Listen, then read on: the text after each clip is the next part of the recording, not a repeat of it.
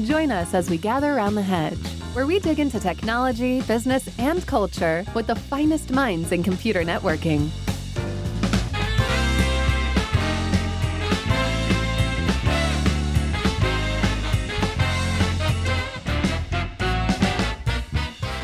Well, hello, Tom. Hey, Russ. I just flew over you. Oh, well, lots of I could do tell that. because there were dinosaurs. Just don't tell the city about the dinosaurs in the backyard and we'll be okay. Yeah, that's right. That's right. Yeah, I just flew back from San Jose, San Jose, Nice. Sunnyville, Sunnyville, whatever you say. Anyway, yeah, I was just out there for a two day team meeting and hung out with a few people I know here and there, but unfortunately not Rick. And by way of introduction, today we have Rick Graziani with us. Did I say that right, Rick? You did. Unbelievable. I know. Good job. and Rick is joining us from the park. From the park. Yeah, from my backyard. Well, yeah, my screen, my background's my backyard. Nice. And and not too far from where, you know, where you were last week. I know. Next time. Next time. yeah, next time. Next time. I'll be back out in June, I think. And All right. and maybe maybe in between, I don't know, travel's starting to kick back up. So we'll see what happens. I should be in Vienna next week, but I'm not going because I'm still a little gun shy on international travel right this moment. Just for reasons. Things are just not settled. They're not where they should be. So I'm doing Vienna IETF remotely. But if you happen to join into the IETF working groups, you can look for me in the Matich, Meet Echo, Maticho, however you say it, on the side, and we can chat. All right. So today we are talking about teaching networking in colleges and universities. And I think this is really interesting because, you know, I'm still looking for a college that's willing to take the risk to take a bunch of us on to build a four year or even a master. Actually, would be really cool would be to build a master's program in network engineering. And I can't find a college that's willing to take, you know, I'm sure there's 10 or 15 people around that would be willing to, to, to work on such a thing, but I can't find a college that's willing to do it. So, so first of all, I guess, Rick, you should tell us a little bit about yourself. Well, I uh, I live in the uh, Santa Cruz Monterey area, not too far from where you were, Russ, last week in California. Sunnyvale. Sunnyvale. Oh, yes. I've uh, been teaching at uh, Cabrillo Community College in Aptos, California. Been there full time since 1994. I'm an adjunct lecturer at uh, University of California, Santa Cruz. Been there for almost 10 years. I've also taught at some other California state universities part time while I'm doing my my full time stuff. I um, I also work part time for the Cisco Systems Network Academy team. Been doing that for over 20 years, developing curriculum, that sort of thing. Write a few books now and then. We were just talking before this about another possible book, but has nothing to do with anything I teach. And previously, before getting into the high paying world of public education, I worked at uh, Santa Cruz Operation and Tandem Computers, Lockheed, and, and was in the U.S. Coast Guard. So, So that- you actually are a rocket scientist. I- no.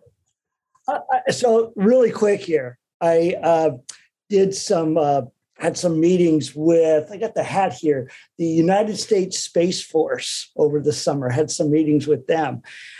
I kind of thought that was in for maybe getting a ride, you know, aboard a, sh- a rocket, but but they did send me a hat.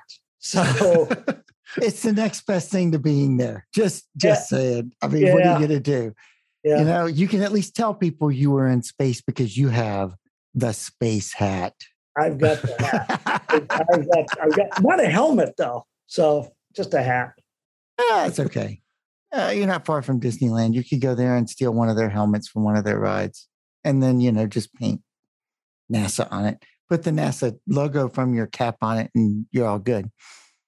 So one of the things I noticed about IT, network engineering in particular, is that the only way in is via certifications or just experience. And it's not even really certifications any longer.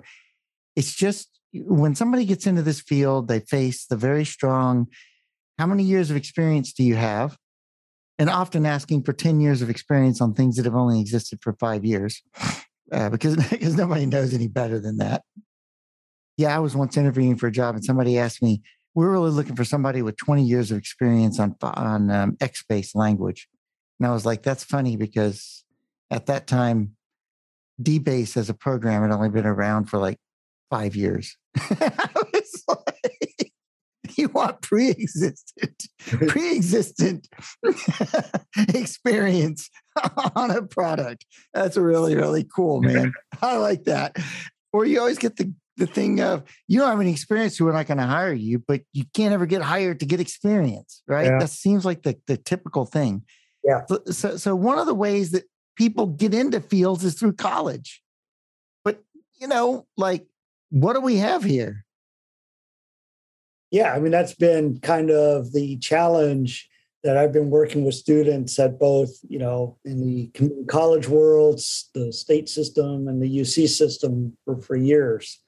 And it is, uh, you know, as you and I have talked about for for many years, it's it's a challenge because, uh, you know, I think at the community college level, do, do a really great job teaching a lot of you know the kind of the typical IT courses. A lot of that is you know whether it's the Cisco Networking Academy or or virtualization or cybersecurity or whatever. But that only you know offers a you know really a two year degree which does not transfer except probably in some rare cases. I'm sure there are some universities you know you and i were talking kind of before this the three of us were talking but there are a few out there but it's hard you know most of the four year degree programs out there are centered around kind of the traditional computer science computer engineering programs.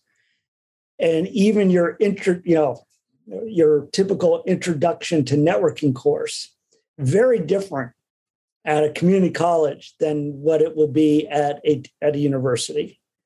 The, the course looks very different. It's it's it's it kind of you know it's exactly the same only completely different so the, the question i have but not very many people i work with that i would consider peers I actually came from a computer engineering, computer science background um, in networking. There, there's a couple, but they're pretty rare like Russ was saying, mostly it's on the job training sort of thing.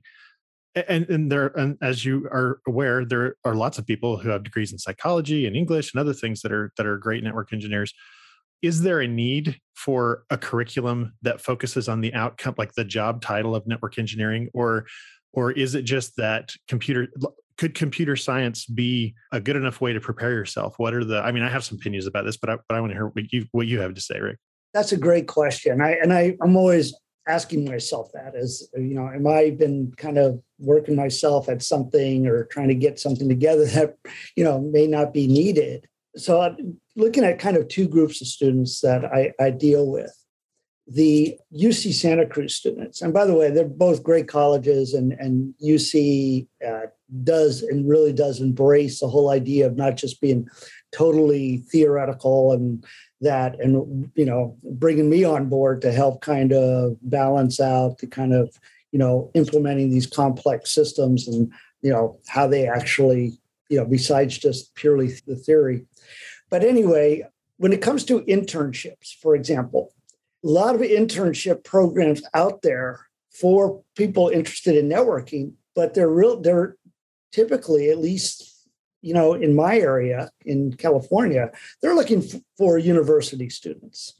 And the u- university student, my university students are great. You know, they have a usually a very strong computer science, computer engineering background, and probably less on the networking side. Well, definitely less on the networking side than I'd say, you know, the typical community college student who's taken a lot more courses in that area.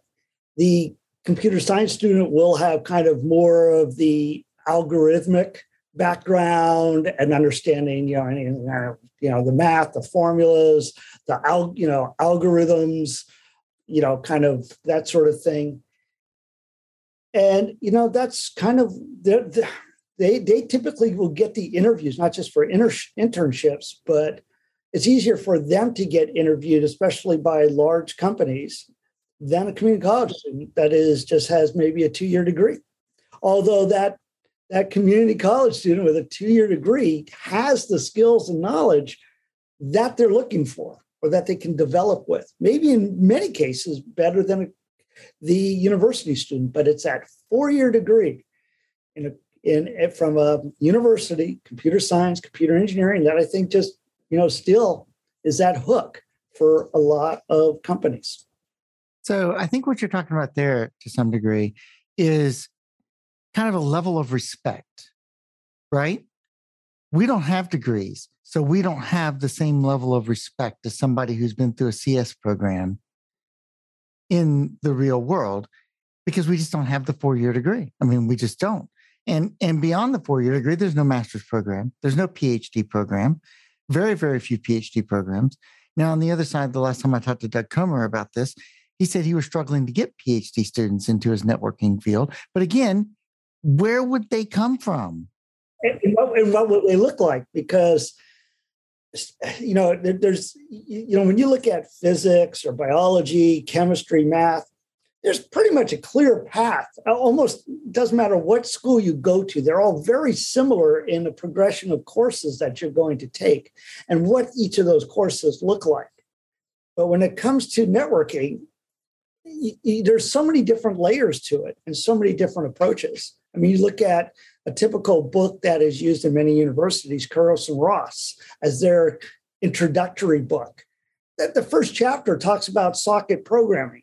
You you contrast that with typical other introduction to networking courses like at a community college. You know they're talking about what the network is you know introducing you to different models just taking it a little more slowly. You know it's it's it's a very very different approach yeah so i'm actually reading the topics from that book and i see that what you're talking about fsms which are important for a network engineer to know a lot of people don't agree with that but that that i think is true TCP. Um, so things like flow control.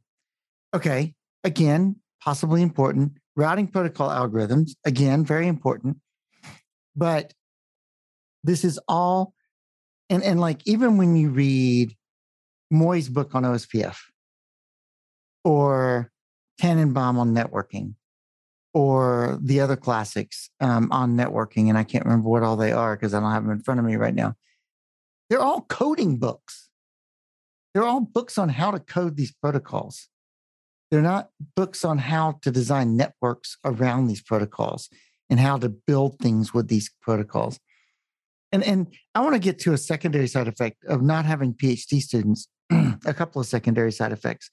The first is if we have no PhD students, then we don't have a background, we don't have a path to the PhD student. We don't get really solid new research in networking the way that we should. So people complain about the low, slow pace of stuff. There's a lot of really good research going on in networking under Lixia Zhang and Nick Feamster and other people, but there's not this flood of students coming up who are interested in this field. So I think that's a bad thing for the networking industry overall.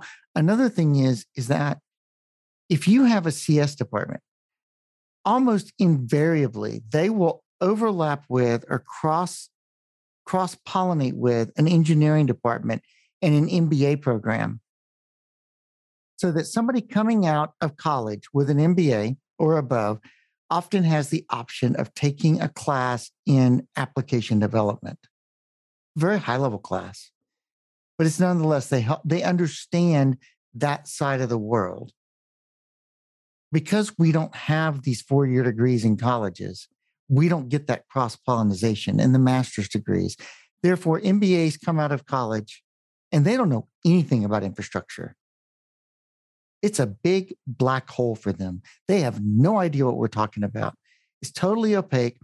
And so their attitude is I don't care how it works because I don't understand it. Just go make it work. And the fewer of you network geeks I have to hire to make it work, the happier I am. Your point, Russ, about um, research not happening, that is really critical because someone's going to do research. And the person who's going to do it, if, if, if students aren't doing it, is vendors who stand to make a profit from the research. But but that will bet that will put a box around what they are willing to invest in based on what they can do sometimes on this quarter. Um, but but it's never going to have like the long term like looking to the future sort of effect that pure research would have. I think that's a big thing we're missing out on. Like there's a bigger picture that i think for profit networking vendors just aren't able to to comprehend. I, I know at uh, UC Santa Cruz, you know, fortunately we have have some people, some of the professors here, like uh, JJ Garcia, who uh, wrote the dual algorithm, and they have a, a, very strong interest in in networking, network engineering, and there's some really good research going on there. And it's it's interesting because the uh, the, the applications I get from for for TAs, it's uh, I look at the work they're doing and first off, they're all smarter than me. And I'm good. I'm happy. Most of my students are smarter than me. I'm more, I, I, I accepted that years ago. But the difficulty is, is that, you know, although they know what is inside the box, they don't know uh, what the box is doing. You know, you and I've talked about this before, but just asking somebody you know, you type in www.amazon.com, explained to me all the everything that happens for that, those protocols get encapsulated, the packet to get developed, all that, and then sent to the server and back. And you could not even include TLS in this, just the, the, the and that's a hard thing for the kind of the, the students at the university level that have been doing these deep dives. I mean, they can tell me about all these different TCP congestion algorithms and all this stuff, uh, which is fantastic. But kind of okay, that, that that tell me how the network actually works. How do all these pieces come together? And, and that's that's a big challenge. I, I do think we need both, but how we make those things fit is yeah. I had a couple of like almost purely academic areas that I decided to dive into after getting to a certain level in network engineering. Uh, and I, I, just came to a point where I realized I need to understand the theory. Like I need to understand how um, Dijkstra works. Like I, I need to, un- I, I, can't no longer hide behind commands. I got to get. Can you repeat that about four times, Tom? Because I hear so often that people say, "I don't really need to know how this works. I just need to know how to configure it."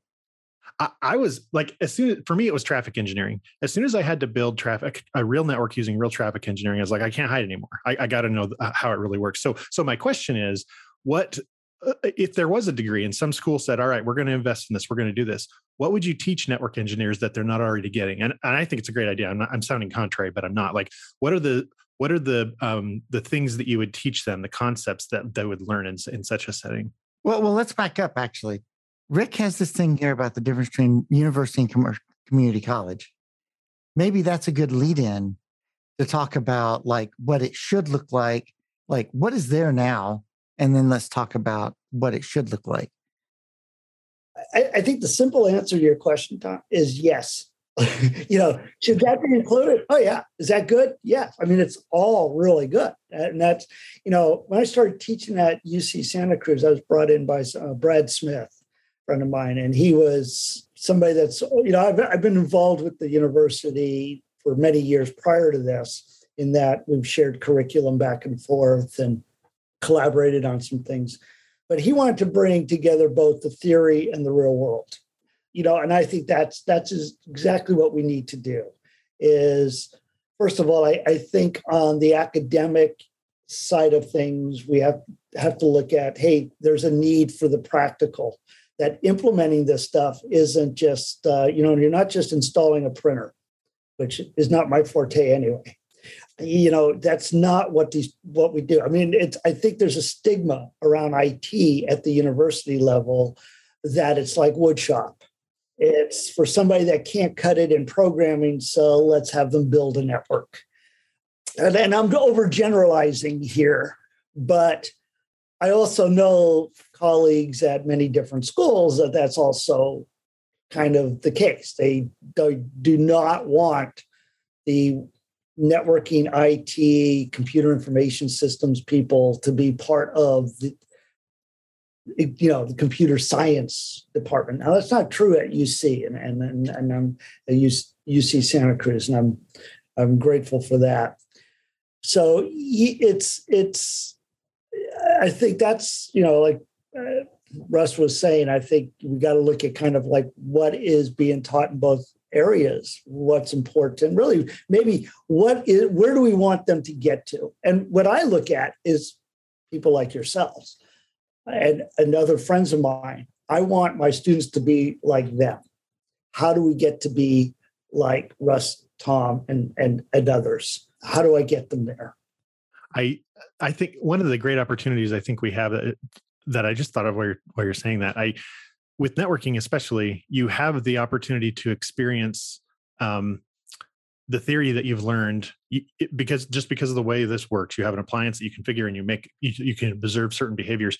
You can immediately apply any theory that you learn in networking on on a set of uh, a set of equipment. Like to me like that is that's the best kind of learning. When i can t- take this theory make something happen in the real world it makes the whole thing work and, I, am sure other disciplines had this opportunity too but i, I just would love a, a, class where you could go and learn about dijkstra and then eh, you know in the same very same class go configure ospf and you know why did it why is it thinking like that and then it branches out into other things you can understand yeah, that's it drives me kind of in a good way crazy because from my UCSC, I'm like advocating for, hey, I got to bring in all the practical side of things too.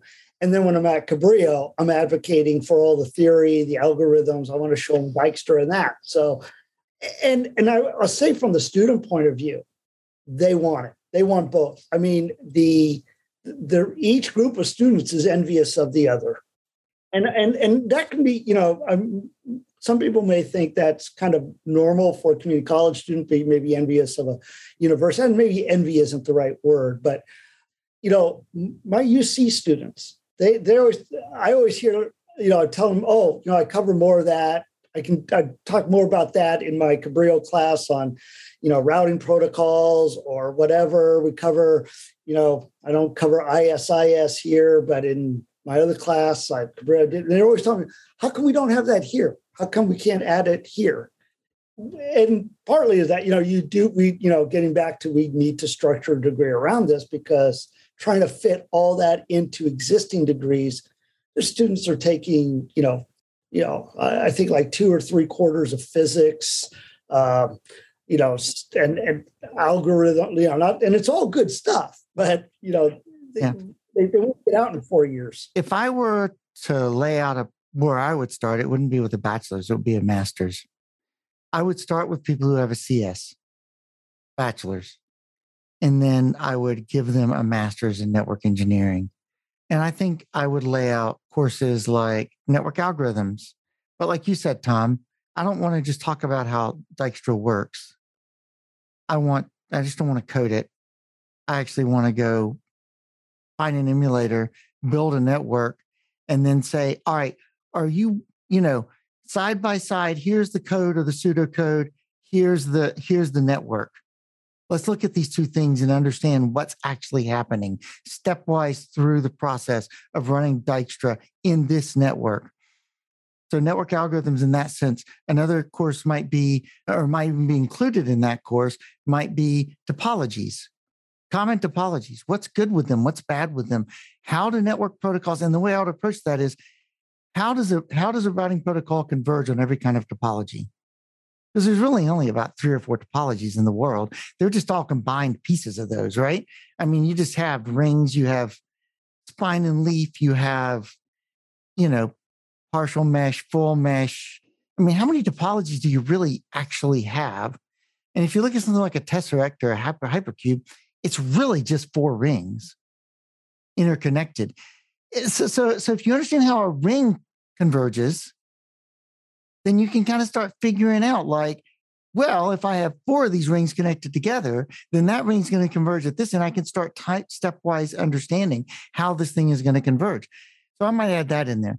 I think I would want a course someplace on application development so that network engineers understand what an application is and what it looks like. Now, they may get that out of a BS degree, however, so maybe you don't need that.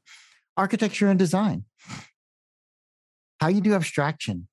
Right? What are the trade offs in abstraction? What are the mental models like Keith's law, the first corollary to Keith's law, the law of, of, of um, leaky abstractions, um, the RINA model, the, the, the um, ISO model, all of these things. You need to understand these things to get through to get through life. And I would actually want a course on business. Like, how do I convince my managers that the network is strategic rather than tactical? What, what do I do with this? How do I look at vendor solutions versus open source solutions and understand them from the perspective of return on, you know, return on investment, ROI, maybe even something on troubleshooting and problem solving and security, right?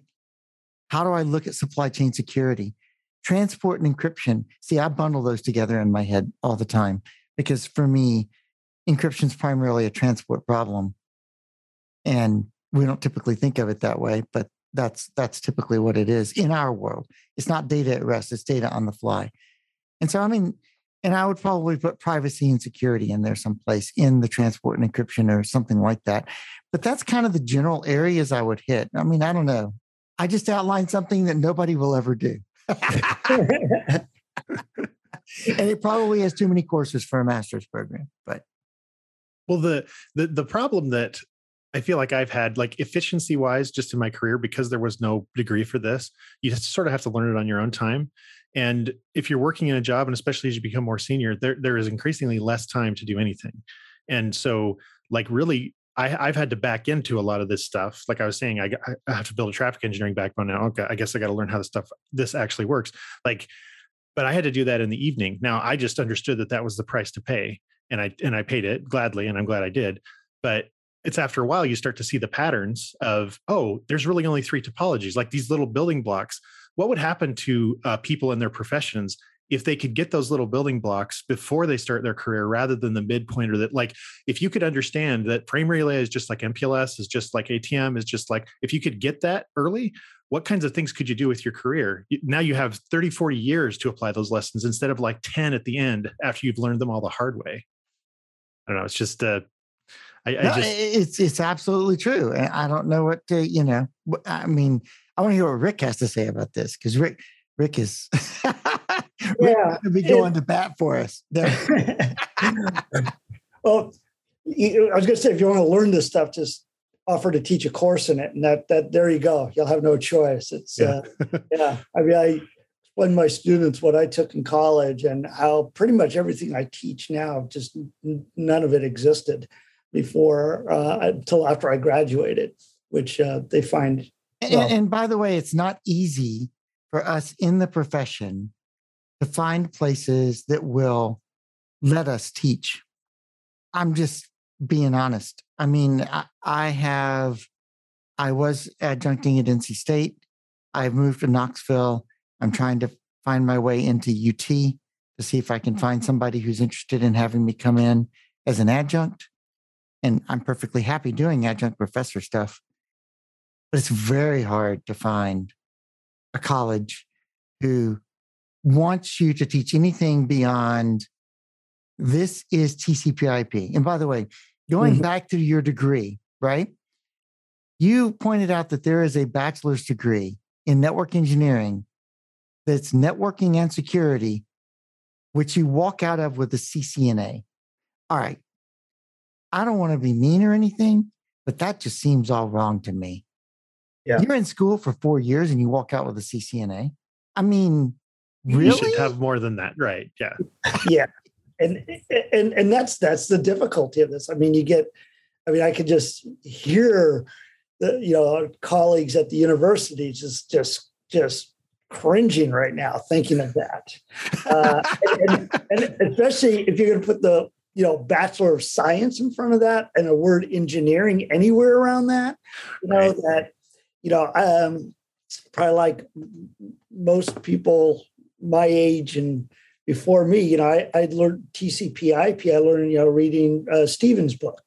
Mhm. Uh, you know, Which is another programming book, by the way. yes, yes, and and you know, and that you know, I'm glad you mentioned that because you know, as much as I love the Kurose and Ross, and I still pull from it, it's it's dense. I mean, it doesn't. you know, and this is by no criticism of the authors or the book. It's a wonderful book, but I can also see it's not the book for the to motivate students about, oh, you're interested in the world of networking and what networks do. Here we go. It's a coding book, basically for networking. It is. It's exactly what it is. Yeah, and and, and I do. I mean, like, okay. So to give you a contrast to that, my BSIT from Capella University when they had it at the time I was a CCIE. When I went into the program, I was a CCIE already. So for those of you who care, I'm 2635 and I've had my CCIE since 97, 98. I don't remember the exact year. I have to look at my certificate. And yeah, when I took it, we were still using 60 pin cables. And one of the things they did to break the network was to push pins in so they wouldn't fully connect. So when you wired everything up, they would take a broken 60 pin cable that looked perfectly fine because you only have to push the cable in, you only have to push the pin in about an eighth of an inch to make it fail to make contact. If you know which one to push in, you can break the timing on the circuit. And it's very, very difficult to troubleshoot. And by the way, the other troubleshooting problem I got was I had set my terminal system, server up and it was all 2501s. So uh, most of the rack was all 2501s and AGS plus, by the way. And the, another troubleshooting thing they did was to change the ROM jumpers on the 25 on the AGS plus, so it wouldn't boot correctly, right? So that was another part of my troubleshooting. This is how old the CCIE was. but but what the Proctor did was they changed all my two five. I named all my routers on my terminal server 2501A, 2501B, he changed them all to 250 lowercase l a right uh, uh, that was that was cruel. That's dirty. That's that dirty. Just, it was just cruel. But when I went to Capella, that CCIE was worth. I could I could opt out of two classes in in the in the master's program. Hmm. The university didn't understand, is what you're saying. No, no, no. I the university was serious about teaching things, communication skills and stuff that oh. were beyond just a CCIE. Yet on the other hand, here we have a bachelor's degree in IT, a BSIT, that you walk out with a CCNA. Like, I don't know, something just this whole thing just feels like, I don't know. yeah, it's a little just everything's a little disjointed. And it's yeah. probably with the certifications, you know, trying to mesh kind of real world IT with the theory and concepts from academia, that's difficult enough. But then when you throw in industry vendor certifications, that can be kind of a carrot in some ways, but it can also mess you up. First of all, the universities don't like tying themselves to vendors, especially anything to do with vendor curriculum and certifications. That goes back to it's looking like a woodshop class so they don't want any really anything to do with that although some some might. I'm not you know i'm not saying that it's true for everyone. But i think for your typical computer science computer engineering program at a university yeah they they want nothing to do with the vendor certs. And and and I can also understand part of that. You look at the new C, the, the latest CCNP certification, the way that, you know, there was a time when CCNP, you had one certain course on routing protocols, another one on multi layer switching, another one on troubleshooting. Now you basically have to go through your CCNA.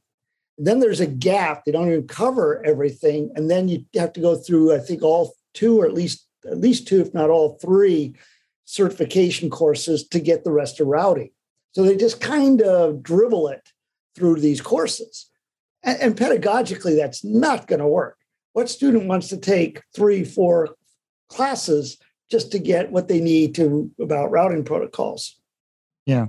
So what's what's the I'm going to sound like I'm a devil's advocate here. I'm really not, but like, what is and, and I've benefited from vendor certifications myself, but why why can't the industry just say all right, fine. The vendors are really close to this. We'll just let them handle this with vendor certification programs. What is what is missing there?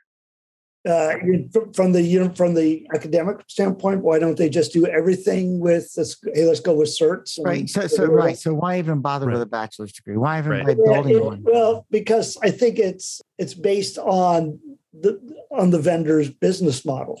I think they're going to maybe create a certification that maybe they want they you know they want more people getting that cert not not and and these certs are geared towards people that work in industry uh, taking courses uh, kind of continuous education that sort of thing so if, for example, take you know CCNA, CCNP, you can dribble routing protocols and some other things over two, three, four, five courses. That's not going to work in in in, in academia. They just don't. You don't have that kind of that. First of all, probably not the best way pedagogically to teach it anyway. It students have too many other courses they need to take to be taking six courses on just to get get everything they need to do with routing. Yeah. So so I think I have a I have two answers to that, Tom, as well. I think I have two answers that are going to complement what Rick has just said. The first is many people don't realize this, but the CCIE and most certifications, well, the CCIE did not start out this way. It started out as a Cisco TAC certification, primarily to, to be a gate to senior engineers in the TAC. That's actually what it started out as. If you had somebody call on the phone who had their CCIE, you knew they had a clue. And therefore, you could put them directly to a senior engineer and you knew they already done a certain amount of work on the problem. I don't know if that's true or not any longer, but that's way it started. But the CCIE rapidly, as well as all other certifications, have rapidly turned into mind share marketing tools and that's what they are. If you walk into a company as a salesperson, the most happiest day of your life is to walk into a large company and see everybody in their networking department has a particular vendor certification. Or your worst day, depending on whether it's your certification. right? I'm just saying. And that's just the truth of it. It's a mind share thing. And a lot of vendors who are doing certifications still don't even get this but some of them do. That this is not about, this is about, I'm going to get you caught up in knowing how to configure and use in my product line so that as time goes on, that's what you're comfortable with. And when you, as a senior network engineer later on in life, might be five years from now, might be 10 years from now, might be 20 years from now, are recommending product to your manager, you're going to recommend the vendor's product. Why? Because that's what you are familiar with. Not because you actually understand the protocols. Not that's just one of the jobs of a vendor certification. It just is. And a lot of people don't understand that. So it may not be the only job. And I've often argued people should get certifications because it's a it's a roadmap of technology that people who are smarter than you have laid out. It's a path you can take. Now, the same thing can be said of a degree, however. The other thing is I think certifications are very narrow. You're not going to learn algorithms on a certification. Dude, you're just not. You know, you're not going to learn the OSI model. You're not going to learn the RINA model. You're not going to learn anything like that you're going to learn how to bring a network up and do a few things and look at show commands and understand how to troubleshoot something. And that's what you're going to get out of it. Nothing wrong with that knowledge, but it's just not complete as you become a senior engineer. So that's those are my answers. I think that states it really well. I mean, it's a it's there's nothing bad with that knowledge. It's all good stuff, but you're not complete. And I think it gets back to what Tom, your one of your early questions was what should they learn? And it's yes yeah. And it's you know what what does that look like is still kind of the uh, the challenge. But you know and the the, the students want it. I mean it, it's it, the interest in networking is still there at all levels. I have a class at uc santa cruz which is an introduction to networking class and that i just got done teaching and it's supposed to really be for mostly non majors. And I have everybody from art students in there, a lot of economics, business students, but also a lot of computer science and CS, uh, computer engineering students. Uh, just because basically they just tell me, I just, you know, I'm doing all this coding and doing all this algorithms and learning all, all this digital logic and circuits, but I have no idea how the network works. You know, and, and it's as I know as someone a little older generation, you almost assume that young people, because they're so good at using the technology, they understand what is happening, and they have they don't. Yeah, they don't at all. Unfortunately, I encounter this all the time. Rick, what does a, a college or university what are they looking for when someone says, "Hey, we need a new degree program"? Like, what do you have to prove to them to to make this happen? Wow. Uh, well, I think it depends on the the level, whether community college, university, and probably the state and all this. But a lot of it comes down to money, funding. Uh, I know at the community college level, you know, it's based on enrollments for the most part the uh, community college system does a great job. I, you know, and I gotta say, I when I was younger, I wouldn't didn't go to a community college. I went straight to university because I wanted that experience.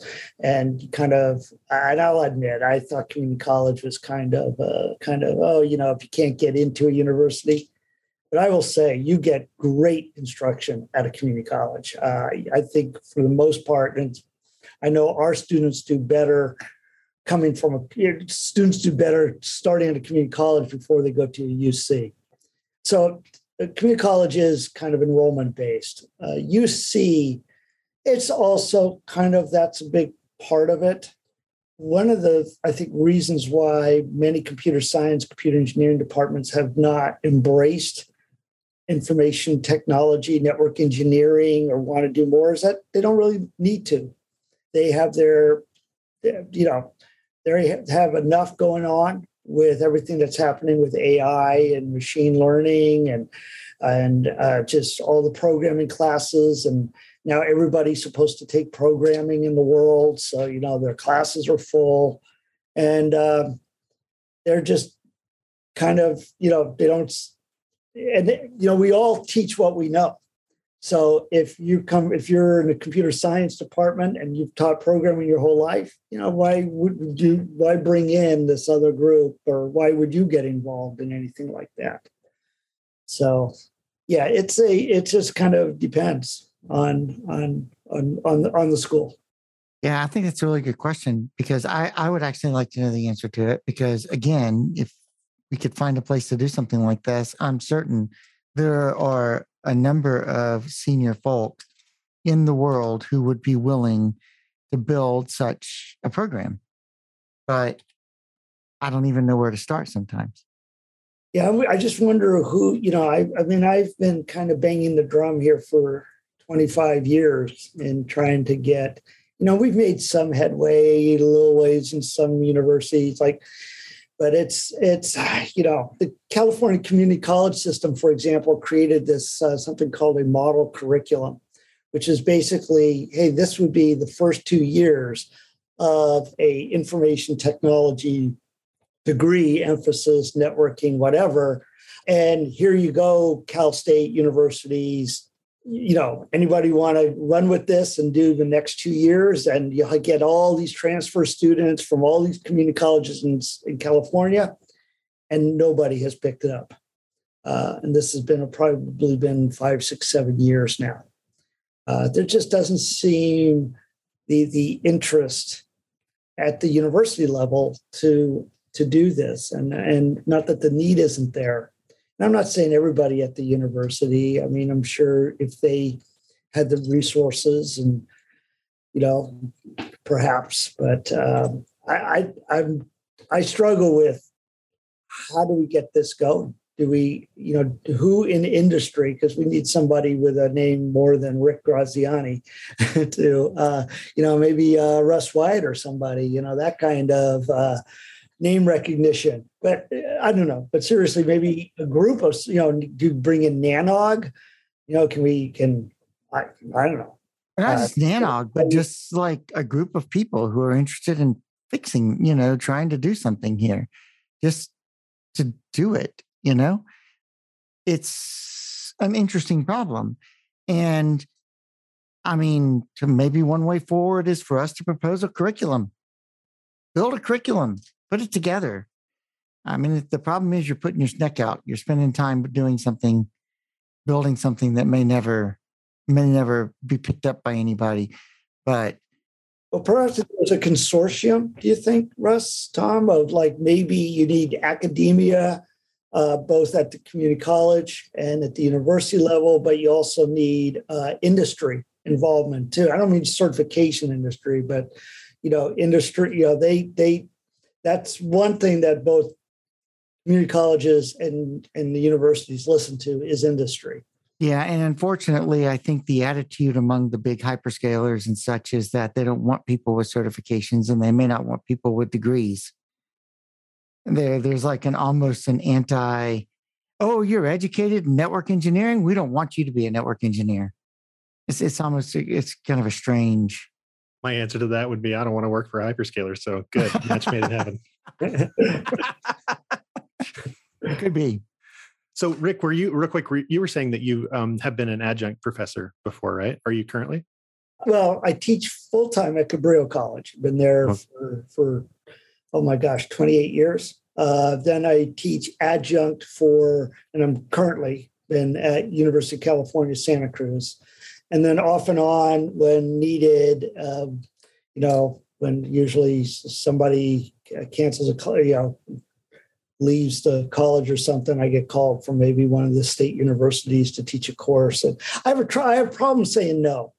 Uh, so, uh, you know, I'm, I'm, hmm. always worried if I say no one of these, they're going to stop calling me. So, and, mm. and I, uh, I, have the same problem, by the way. Yeah, yeah, and I, you know, and my, I always wondered first, why are they calling me to begin with? I, you know, I'd like them, I, you know, the imposter syndrome. I've been feeling like an imposter now for for 30 years. But you know, so far they haven't fit. Nobody's figured it out. So the the reason I ask, I um like my adjunct professors that I had in college, I loved them. I thought they were awesome, and the, you know the perspective they brought. A little bit different situation. My adjuncts were people who worked full time uh, in the industry and then came to teach, but that's an an aspect of this that I think you know we're talking about consortia and getting uh, yeah. uh, industry and and academia together. That's the the thing. Like the people who are doing it in the real world who understand I agree. There's a, a, ton of value to bringing that to the classroom. Well, that's how I got in at Cabrillo. I was teaching adjunct uh, for a while because right. I was working in the in the in in the industry,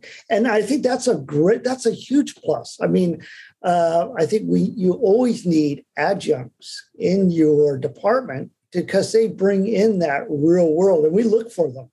Uh, bringing in adjuncts, and uh, both I know I'm, I'm sure UC and Cabrillo you know they want people with different perspectives especially people that are working in the real world. That's cool. Well we've been banging at this for a long time. Maybe we ought to wrap up although i did think of another side effect that i just want to point out because we don't have degree programs a lot of colleges want phds in the area in which you're going to teach it's not always true some are open to alternate PhDs.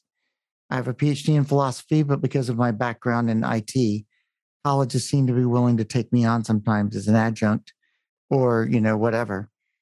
But not having a PhD program, not having these kinds of programs actually hurts build the teachers that we need to roll back into the system as well.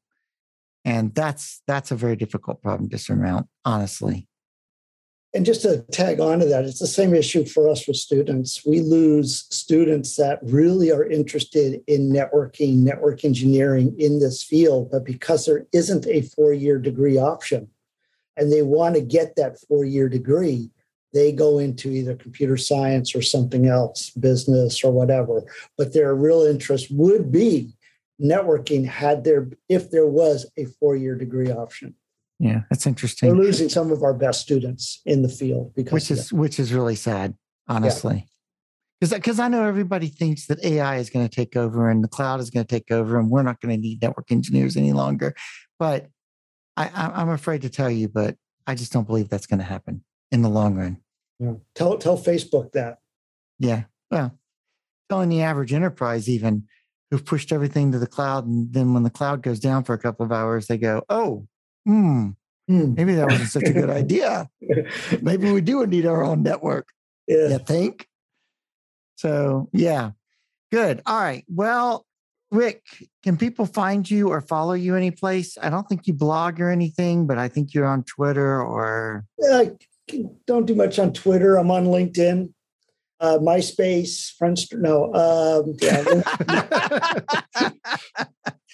hey, I saw an article the other day arguing that MySpace was the peak of social media.